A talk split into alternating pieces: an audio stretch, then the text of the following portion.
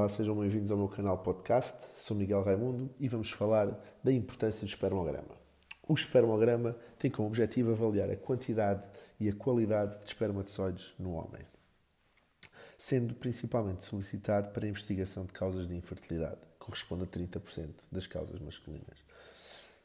Além disso, o espermograma também é normalmente solicitado após a cirurgia de vasectomia para avaliar a função dos testículos. O espermograma é um exame simples, que é feito a partir da análise da amostra de sêmen, que deve ser colhida pelo homem no laboratório ou em casa, em que entrega em menos de uma hora após a masturbação. Para que os resultados do exame não, não, não sofram interferências, é recomendado que o homem tenha relações ou ejaculações 2 a 5 dias antes da realização do exame. Os resultados do espermograma traz toda a informação que foram levantadas, considerando toda a avaliação da amostra, ou seja, aspecto macroscópico, microscópico ou aquele que é observado por microscopia.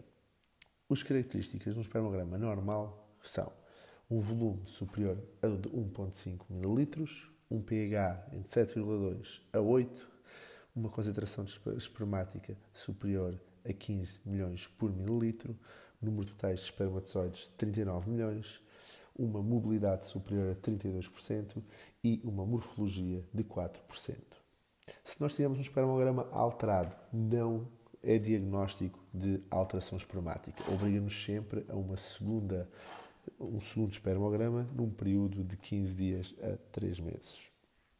Se houver um, confirmamos uma alteração no espermograma, podemos fazer exames complementares diagnósticos como os quais o espermograma sob magnificação, uma fragmentação DNA ou a técnica FISH. Obrigado por assistir este podcast. Se tiver alguma dúvida ou questão, não hesite em contactar pelo site miguelraimundo.pt ou mesmo pelo Facebook ou Instagram.